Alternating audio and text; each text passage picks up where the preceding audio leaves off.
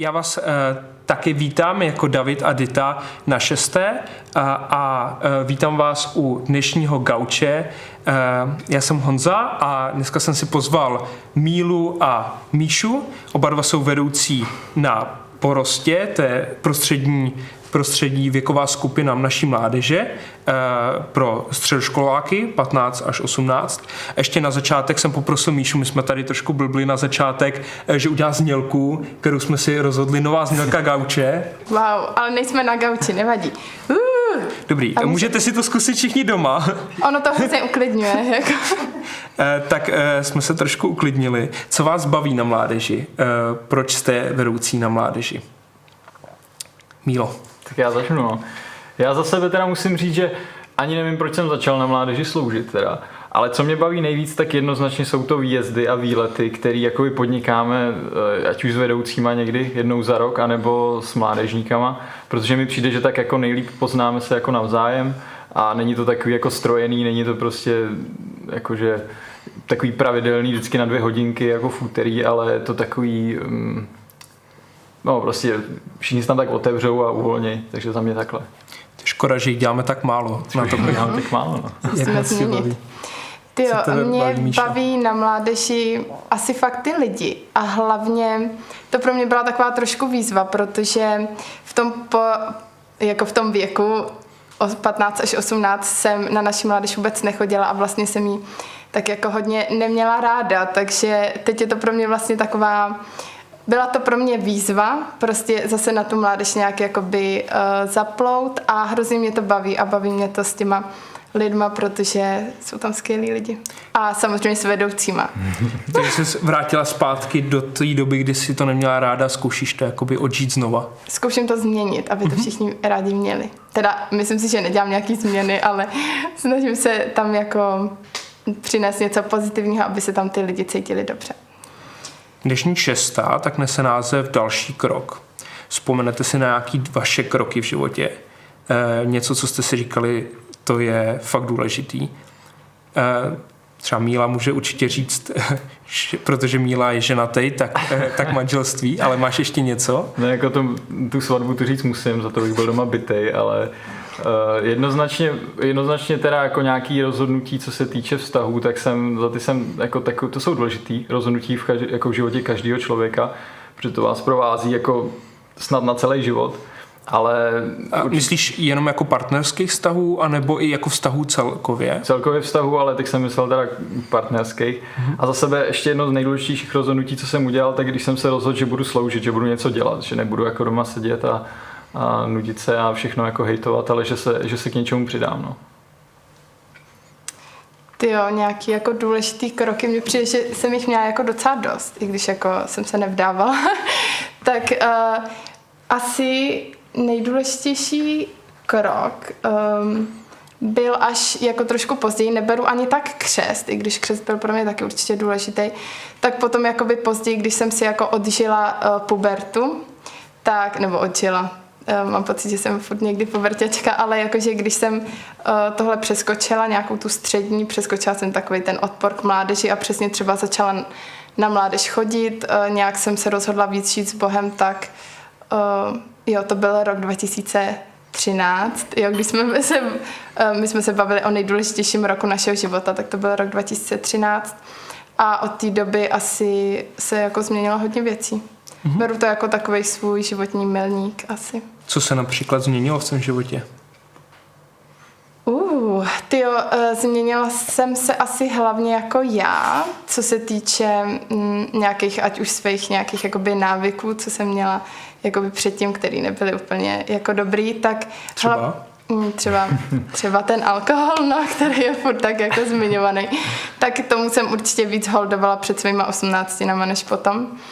A to jako není dobře, samozřejmě, to je tady potřeba říct. No a změnila jsem se hlavně jako osobnostně asi, protože když jsem začala nějak víc žít s Bohem, tak mě přestaly bavit takový ty furt jako nějaký být jako zlá, pomlouvat, být nějaká taková pesimistická a fakt si myslím, že mě Bůh hodně změnil, že naopak jsem teď fakt dost jiná. Jakože taková jako nehodná, ale jakože i taková optimistická a takhle, což určitě není moje jako přirozenost a změnil to ve mně Bůh. Oba dva žijete s Bohem, už protože se to od vás čeká jako vedoucí. A minule jsme se o tom bavili s Matthewem, o tom, jak vypadá jeho život s Bohem. Míša to tak nějak nakousla, že od té doby, co žije s Bohem, to je taková fráze, kterou někdy jako křesťané říkáme, můžete to nějak rozvést, jak váš život s Bohem prakticky vypadá. Třeba Mílo. No tak to je celkem dost jako široká otázka, jo? Ale já za sebe můžu říct, že od té doby, co jsem se rozhodl žít s Bohem, což teda u mě rok 2016, jo, takže já jsem v tomhle mladší, to jsou nějaký 4 roky, tak se snažím dělat dobrý rozhodnutí a snažím se nějakým způsobem být nějaký vykazatelný, jo, že předtím jsem si dělal tak, co jsem chtěl a hlavně jsem si prostě třeba vybíral to, co mi vyhovuje. Jo. Já jsem... To vykazatelný, to slovo, můžeme se jenom jako ho zkusit popsat, co znamená. Vykazatelný, že tak když mi někdo něco jako řekne, že mu nepřijde v pohodě na mém životě, tak já se nad tím zamyslím a jako neschodím to ze stolu, jako že zase nějaký jako problémy se mnou nebo to. No, tak jsem si řekl, že prostě tohle to chci změnit a že předtím jsem si fakt vybíral, jo. Mě, co mi vyhovovalo, tak to jsem si řekl, že dělat budu, to, co mi nevyhovovalo, tak to jsem nedělal a vlastně to takhle žít jako nejde, no. Mm-hmm. Člověk poupravuje pravidla. Míšo, jak pro tebe vypadá ten život s Bohem?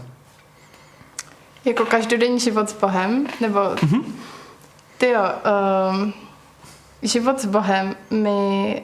Jako myslím si, že je důležitý, nebo beru to podle takový svý, jako, ne jakoby škatulky, ale že znamená to, že s Bohem čas trávím a že se nechám jim jako proměňovat a nějak formovat. A jak trávíš čas s Bohem? Jak trávím čas s Bohem? Jsem s ním. Jakože prostě... Prostě řeknu čau a mm-hmm. jako povídáme si. Ne, někdy je to monolog, někdy je to dialog, ale jako spíš, jako, že mu ten čas dám, že mu třeba i naslouchám, že to není, že bych jenom se začala modlit a vyhrkla na něj všechny nějaké svoje jakoby problémky, nebo jak to říct, ale že ho nechávám mluvit, čtu Bibli a snažím se přicházet na to, co jakoby Bůh třeba pro mě má a hledám nějak jako... jeho vůli ve svém životě. Že jsem v tom jako aktivní, že dlouhý roky to bylo spíš takový, že jsem s Bohem počítala, ale nepřistupovala jsem k tomu jakoby nějak aktivně k tomu vztahu. Když se řekne další krok, tak já si vybavím nějaký růst, že se nějak chci rozvíjet, chci se zlepšovat a to myslím si, že chce spousta lidí. Ale v čem je další krok křesťana jiný, než další krok úplně kohokoliv jiného. V čem to zlepšování, že se chceme nějak zlepšovat, ale v čem se my zlepšujeme jinak, než se zlepšují lidi normálně ve světě. Máš na to nějaký tak názor, Mílo? Za mě by měl jeden z cílů jakoby věřícího člověka měl být jakoby nějak víc poznávat Boha.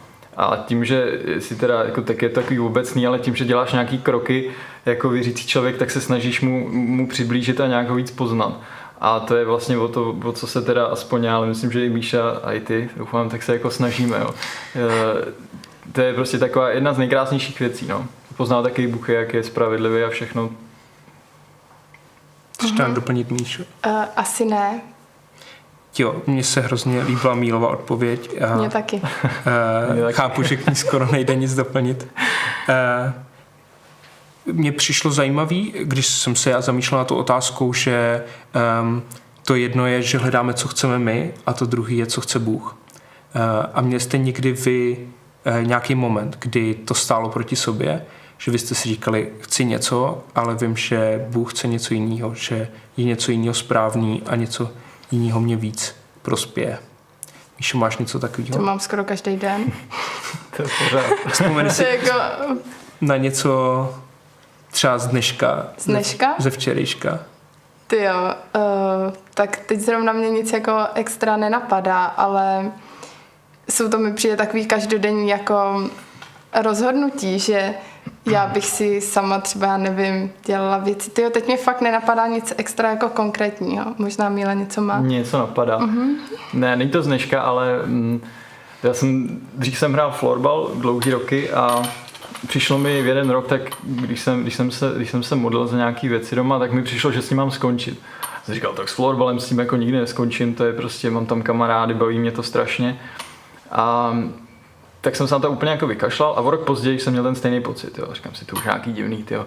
A jsem to zase potlačil v sobě a skončil jsem vlastně až o 2 roky později, než jsem měl.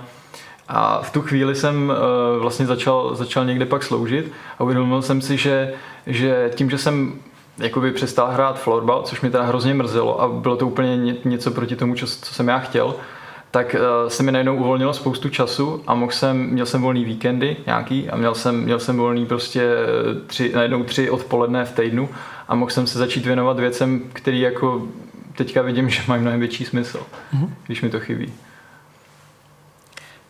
Když se zamyslíme na tu metaforu, že jdeme někam, že jdeme po nějaký cestě, děláme kroky, můžeme jít i po cestě špatným směrem? Určitě. Ale nemyslím si, že je to vždycky jakoby špatně a myslím si, že někdy je lepší se vydat někam, udělat prostě nějaké rozhodnutí, pokud to není vyloženě jako proti nějakému mému svědomí nebo proti, nevím, něčemu, proti zákonu, ale udělat prostě ten krok a třeba zjistím, jo, tak tohle pro mě není, jo, tak to jo, možná jsem měla udělat něco jiného, ale právě, že mi přijde, že spíš člověk, nebo mám to tak spíš já, že lituju nějakých věcí, co jsem jako neudělala, než že bych je udělala a pak to jako, myslíš, že tě to prostě někam posouvá, i ty kroky nesprávným směrem. A myslíš to jako tím směrem, jako že když jsou nějaký 2 možnosti, tak i když si vyberu tu špatnou, že mě to nějak posune? 100%. A že je lepší si radši vybrat jednu z těch možností, než zůstat na místě? Tak to jako zase asi záleží, jo, ale myslím si, že jo. Já si myslím, že když člověk, že je velký rozdíl, s jakým postem to ten člověk dělá, jo. Že když prostě já v dobrý víře se pro něco rozhodnu a myslím si, že je to nejlepší, co můžu udělat a pak zjistím, že to byl špatný krok, tak si myslím, že jako Bůh mě v tom úplně nevymáchá, jako že jsem se nějak jako, co jsem udělal za rozhodnutí. Ale pokud cíleně vím, že dělám něco špatně, tak jako netroufám si tvrdit, co mě tam čeká všechno na téhle straně. Jo. A špatný kroky to dělá každý a každý je dělat pravděpodobně ještě jako bude. To prostě jde o to, jak, jako když si to i člověk uvědomí, no, že jako není na té správné cestě. Řídí Bůh naše kroky? V jednom žalmu se říká, Bože, ty znáš moje cesty, kam se ti schovám, když vystoupím do nebe, tam si, když se schovám do pekla, i tam mě najdeš. Seš se mnou, když spím, seš se mnou, když vstanu, když chodím daleko, když jsem ve svém městě. Jak tohle to vnímáte ve svém životě? Já si myslím, že jako říct, že Bůh řídí naše kroky, tak je takový jako trošku, to bych pak věřil na osud, jo. A do jisté míry si myslím, že Bůh může řídit naše kroky, ale mělo by to být podle mě jako rozhodnutí člověka, že chce, aby Bůh řídil jeho kroky, jo. Pokud člověk nechce, tak Bůh s tím nic jako dělat nebude, prostě máme furt nějakou svobodnou vůli a on se nám může dát nějakým způsobem třeba jako ukázat nebo tak, ale pokud nebudeme chtít, tak si jdem sami, že jo. Jo, s tím určitě souhlasím, že si nemyslím, že bychom měli nějakou jako naprogramovanou cestičku a Bůh nám jako házel nějaké jako vyhýbky, že máme jako někam zahnout, že to je prostě furt, je to naše rozhodnutí a naše svobodná volba. A jak to pak vypadá, když se rozhodneme jít s Bohem, když se rozhodneme jít po té jeho cestě? Vnímáte nějak, že Bůh je s váma v těch rozhodnutích, že vám dává nějaký vodítka, jak se máte rozhodnout? Já musím říct, že ne úplně vždycky. Jo. Nikdy mi přijde, že naopak, když jako se rozhodnu nějak a myslím si, že to je dobrý rozhodnutí, tak mi přijde, že jsem najednou úplně jako v pustině a nic kolem. Jo. Ale většinou, když jsem měl pocit, že to bylo dobrý rozhodnutí, tak jako takových 80%, tak mi pak jako zpětně to tak i hodnotím. Někdy ne, někdy člověk má takový zatemněný jako pohled a myslí si, že všechno, co dělá, tak je dobře, ale není. Takže tak, jako někdy jo, někdy ty cesty jsou takový jasně, že člověk vidí, že to je takový celkem nalajnovaný pěkně, ale zase si myslím, že kdyby to bylo moc jednoduchý a všechno bylo hned poznat, tak je to jako ten život je celkem nudný, no. Takže já jsem za to někdy i rád nakonec. takový dobrodružství? Měli ve vašich rozhodováních, a možná mně přijde, že se o tom bavíme hrozně obecně někdy, že hodně tak jako to bereme, tak klidně, kdybyste měli něco konkrétního, nějakou roli lidí okolo vás, ovlivnili vás ve vašich rozhodnutích a klidně pokud máte nějaký příběh, tak můžete něco říct. To tak mě fakt úplně jako maximálně asi ovlivnili moji rodiče, ale tak to si myslím, že jako každýho ovlivnili jako nějak. Ale... Tvoji rodiče nebo... Moje rodiče ovlivnili určitě spousta lidí, ale jakože... Každýho rodiče ovlivnili. Jo. No a tím, že... Nebo jako do toho úplně jako nechci zabrušovat, ale právě, že mě dost jako... to, jaký oni mají postavení třeba v církvi, nebo jako můj taťka, tak třeba jenom to mě ovlivnilo úplně jako strašně moc, že jsem prostě nechtěla být jako součástí církve a už vůbec ne součástí mládeže a takhle. No ale právě teď jsem úplně ztratila to, proč to začínám říkat. Ale ty jsi mě ptal, kdo mě ovlivnil. Jak tě ovlivnili?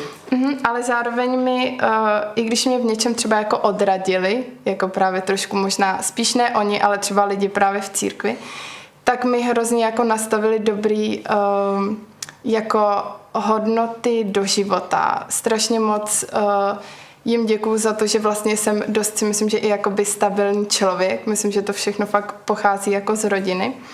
No a právě, že i vím, že když jsem třeba dělala právě jako nějaký blbosti, měli se mnou v pubertě občas nějaký problémy. Díky, že jste tak úžasný a zvládli jste to, ale právě, že... tím, že jsem třeba dělala něco jako nesprávného, ať už to bylo, já nevím, nějaký jako ty návykové látky, nějaký jiné věci, nebo i co se týče vztahu, tak oni mi jako do života nastavili takový jako i možná jako morální kredit, že prostě pak i když jsem měla třeba nějaký jakoby vztah, který nebyl správný, tak jsem věděla, že tyho našim to říct jako nemůžu, teď bych je úplně jako tím jako hrozně zranila. A můžu říct takový jako konkrétní a docela vtipný jako příběh, že i když jsem jim třeba nic jakoby neříkala a žila jsem si tak jako sama trošku třeba špatně, tak prostě mojí mamce to třeba jako řekl Bůh, jo, že se mám modlit přímo za tuhle a tuhle věc a nevěděla o mě vůbec jako nic třeba v té době. A jsem jim fakt vděčná za to, že se za mě i hodně modlili, že prostě díky nim si myslím, že žiju s Bohem a že... jako nasadili mi strašně moc dobrých věcí do života, takže nemyslím si, že jsou úplně třeba ve všem jakoby můj vzor, ale ovlivnili mě fakt hrozně moc. Já mám taky... Prosím, ať to nejsou rodiče. Jo? Nejsou to rodiče, neštěstí. Teda, já mám rád, ale... ne, já jsem, to bylo teda rok 2015, když jsme u těch ruků, tak to jsem měl takový jako své takový temný období a udělal jsem v té době jedno dobré rozhodnutí, že jsem se, byla mi nabídnuta biblická škola, abych se na ní jako přidal, tak jsem do toho šel, vůbec se mi tam nechtělo, že zase Bible, prostě tohle nuda. A nakonec jsem do toho šel a vzal si mě tam po křídla jeden vedoucí, který mi přišel, že v tu dobu měl takový celkem jako nadpřirozený vhled do mýho života. Jo. A já jsem prostě, mě strašně vadilo takový ty mlžící řeči, prostě tohleto udělej, abyš modli se ve svém pokojíku a tohleto. A já jsem na to byl úplně alergický. A on, ten vedoucí, tak si mě vzal stranou a řekl mi prostě, teďkon v příští měsících potřebuješ, abys udělal tohle, musíš si najít práci, musíš začít dodělat si teďka jako školu a tohle. A řekl mi úplně praktické věci, které já jsem potřeboval prostě slyšet na hlas od nikoho a nikdo se mi jako neodvážil říct, jo. Úplně tak na férovku. A to mě najednou úplně probralo, tak kdyby dostal prostě 2 facky hantar a jako od té doby si myslím, že se ten... To bylo jako na konci roku 2015 a 2016 už to pak začínalo právě být takový jako lepší a do teďka se s ním občas vídám a i do teďka mi přijde, že on ten člověk má na mě takový jako nade mnou takový mentoring prostě, jo, že se o mě tak jako stará v tom. Vás jste řekli nějaký lidi, který jsou starší než vy, máte a můžeme klidně i tak jako odpovědět jednou větou. I lidi, kteří jsou na stejné úrovni, jsou to vaši přátelé nebo lidi, který méně znáte, který vás ovlivnili? Já určitě, já mám scházím se s jedním kamarádem pravidelně, že navzájem jsme si právě vykazatelní, jako že si prostě říkáme, když nám něco nepřijde v pohodě, nebo samotným nám něco přijde, že co jsme udělali nebylo v pohodě, ale mám víc takových kámošů, s kterými asi o tom bavím. Teď mi přijde, že jako s tím vůbec problém není už teďka. No. A doporučíš někoho takovýho? Ne, to jsou moji kamarádi, já nedoporučím. Najděte si svoje. No, chceš, abych řekl konkrétní? Ne, to spíš jako si doporučuješ to mít právě takhle kamarády. Jo, to doporučuji. Jakože ty jsi právě i zmínil tu vykazatelnost předtím a teď. Tak jo, to je strašně důležitý. On, když člověk jakoby je sám do sebe a s nikým o tom nemluví, tak si občas ulehčí, protože je takový jednodušší, že jo. A takhle, když máte nad sebou nějaký dozor, tak je to vždycky lepší, podle mě. Zajímalo by mě, jestli je možný zůstat před rozhodnutím. Někde se zaseknout na té cestě a říct si, nechci jít dál, nebo nevím, jestli udělám dobrou věc. A někdy, když uvažuji nad lidma okolo sebe, tak si říkám, nezasekli se před nějakým krokem a proto se nehybou dál. Mm-hmm. Co si o tom myslíš, Míšo? Jo, já jsem právě asi je to, nevím, třeba 5 let zpátky, jsem právě si furt říkala, že se nemůžu nějak rozhodnout, protože se bojím, že udělám chybu, nebo že jsem chtěla, aby všechno bylo jako takový dokonalý. A jeden pán takovej, jako vůbec nějaký random člověk, za mnou jako přišel a říkal mi, že právě se nemám bát tu chybu udělat a důležitý je jakoby vykročit, jo. A jsem si říkala, co mi tady nějaký pán jako říká, ale je to hrozně dobrý jako fakt a myslím si, že lidi, kteří dlouho třeba se nikam jako nehejbou nebo tak je to i takový jako demotivující, možná i trochu frustrující a snažím se dost lidí jako právě podpořit, aby spíš udělali nějaký krok, než čekali, že nevím, nějaký znamení z nebe nebo tak. Což jako může taky přijít, ale ne vždycky. Když se zamyslíte z vlastní zkušenosti, jak poznáte, že teďka je ten čas udělat krok? Jsou nějaký ukazatele, který vám říkají, musíš udělat nějaké rozhodnutí. Možná je na čase jít třeba blíž za Bohem. Možná je na čase něco změnit. Já bych byl možná trošku opatrný s těma ukazatelema, protože lidi pak čekají na ukazatele a nedělají vůbec nic. Jo. Podle mě někdy jako záleží taky, co je to za rozhodnutí. Jo. Pokud si člověk přemýšlí, jako, tak když si přečtu kapitolu a že si přečtou kapitolu z Bible a když jim to řekne Bůh, tak si ji možná ani nepřečtou. Jo. Ale pokud se rozhoduješ, že si vstoupí do nějaké jako náročnější služby, která ovlivní tvých 10 let příštích, tak tam jako bych si nějaký jako takový potvrzeníčko jako žádal. No. Spíš jako, jak zjistím, že nejsem zaseklej, ale mám něco teďka změnit. Jo, nevím, jak poznat, že nejsi zaseklej, Honzo, ale tyjo, asi mě teď nenapadá nic možná jako konkrétně. Možná to je blbá otázka, ale... Ale možná, že to musí nějak asi cítit ten člověk, že se chce třeba někam jako posunout, nebo že... Nevím, nějaký vnitřní impuls trochu. Ale já třeba zase můžu říct, že se teď trochu zaseklej cítím v něčem a není to úplně jako nějaká duchovní věc, ale prostě vím, že bych se měl posunout nějak jako pracovně, že bych si měl hledat nějaký jiný místo a ještě jsem to neříkal ve staré práci, tak doufám, že to neuvidějí, ale myslím si, že přichází to v období a tak nějak to tuším, jo. Už se na to tak nějak připravuju, že to přijde. A myslím si, že to tak bývá i, že to lidi tak mají, že už prostě občas tušejí, že už třeba tam, kde slouží jako celou dobu, takže už by se měli posunout někam dál. Někteří lidi to bohužel nepoznají a jsou tam vrtaný furt, ale člověk má takovýho tušáka. A právě pokud nemá, tak by měl mít kolem sebe nějaký ty lidi, který jako je na to třeba upozornějí, si myslím. No. Bych tomu jako doplnil, co mě napadlo, ještě svědomí, že někdy nám jako v něčem není přirozeně dobře, a víme často sami, že něco musíme změnit, že právě třeba s Bohem nejsme, že nějak odcházíme a často to děláme na truc, ale že důležitý je, že víme, že se můžeme vrátit a že to je nějaký signál, který se nám opakuje. Co může být ten praktický krok dál pro lidi, kteří se dneska nás koukají? Pokud dneska jsou v nějakém místě, kdy uvažují nad nějakým dalším krokem, co by pro ně mohl být ten další krok?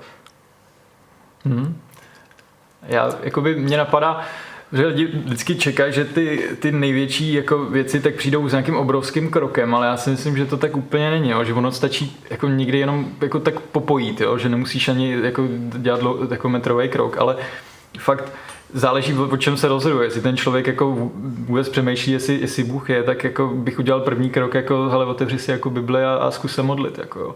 A nemusí to být dlouho, stačí jako 5 minut na začátku. A pokud ten člověk jako věří, ale nic nedělá, tak bych třeba zase zamyslel, jako nechceš začít něco dělat, někde sloužit jako a do něčeho se zapojit. Třeba takhle.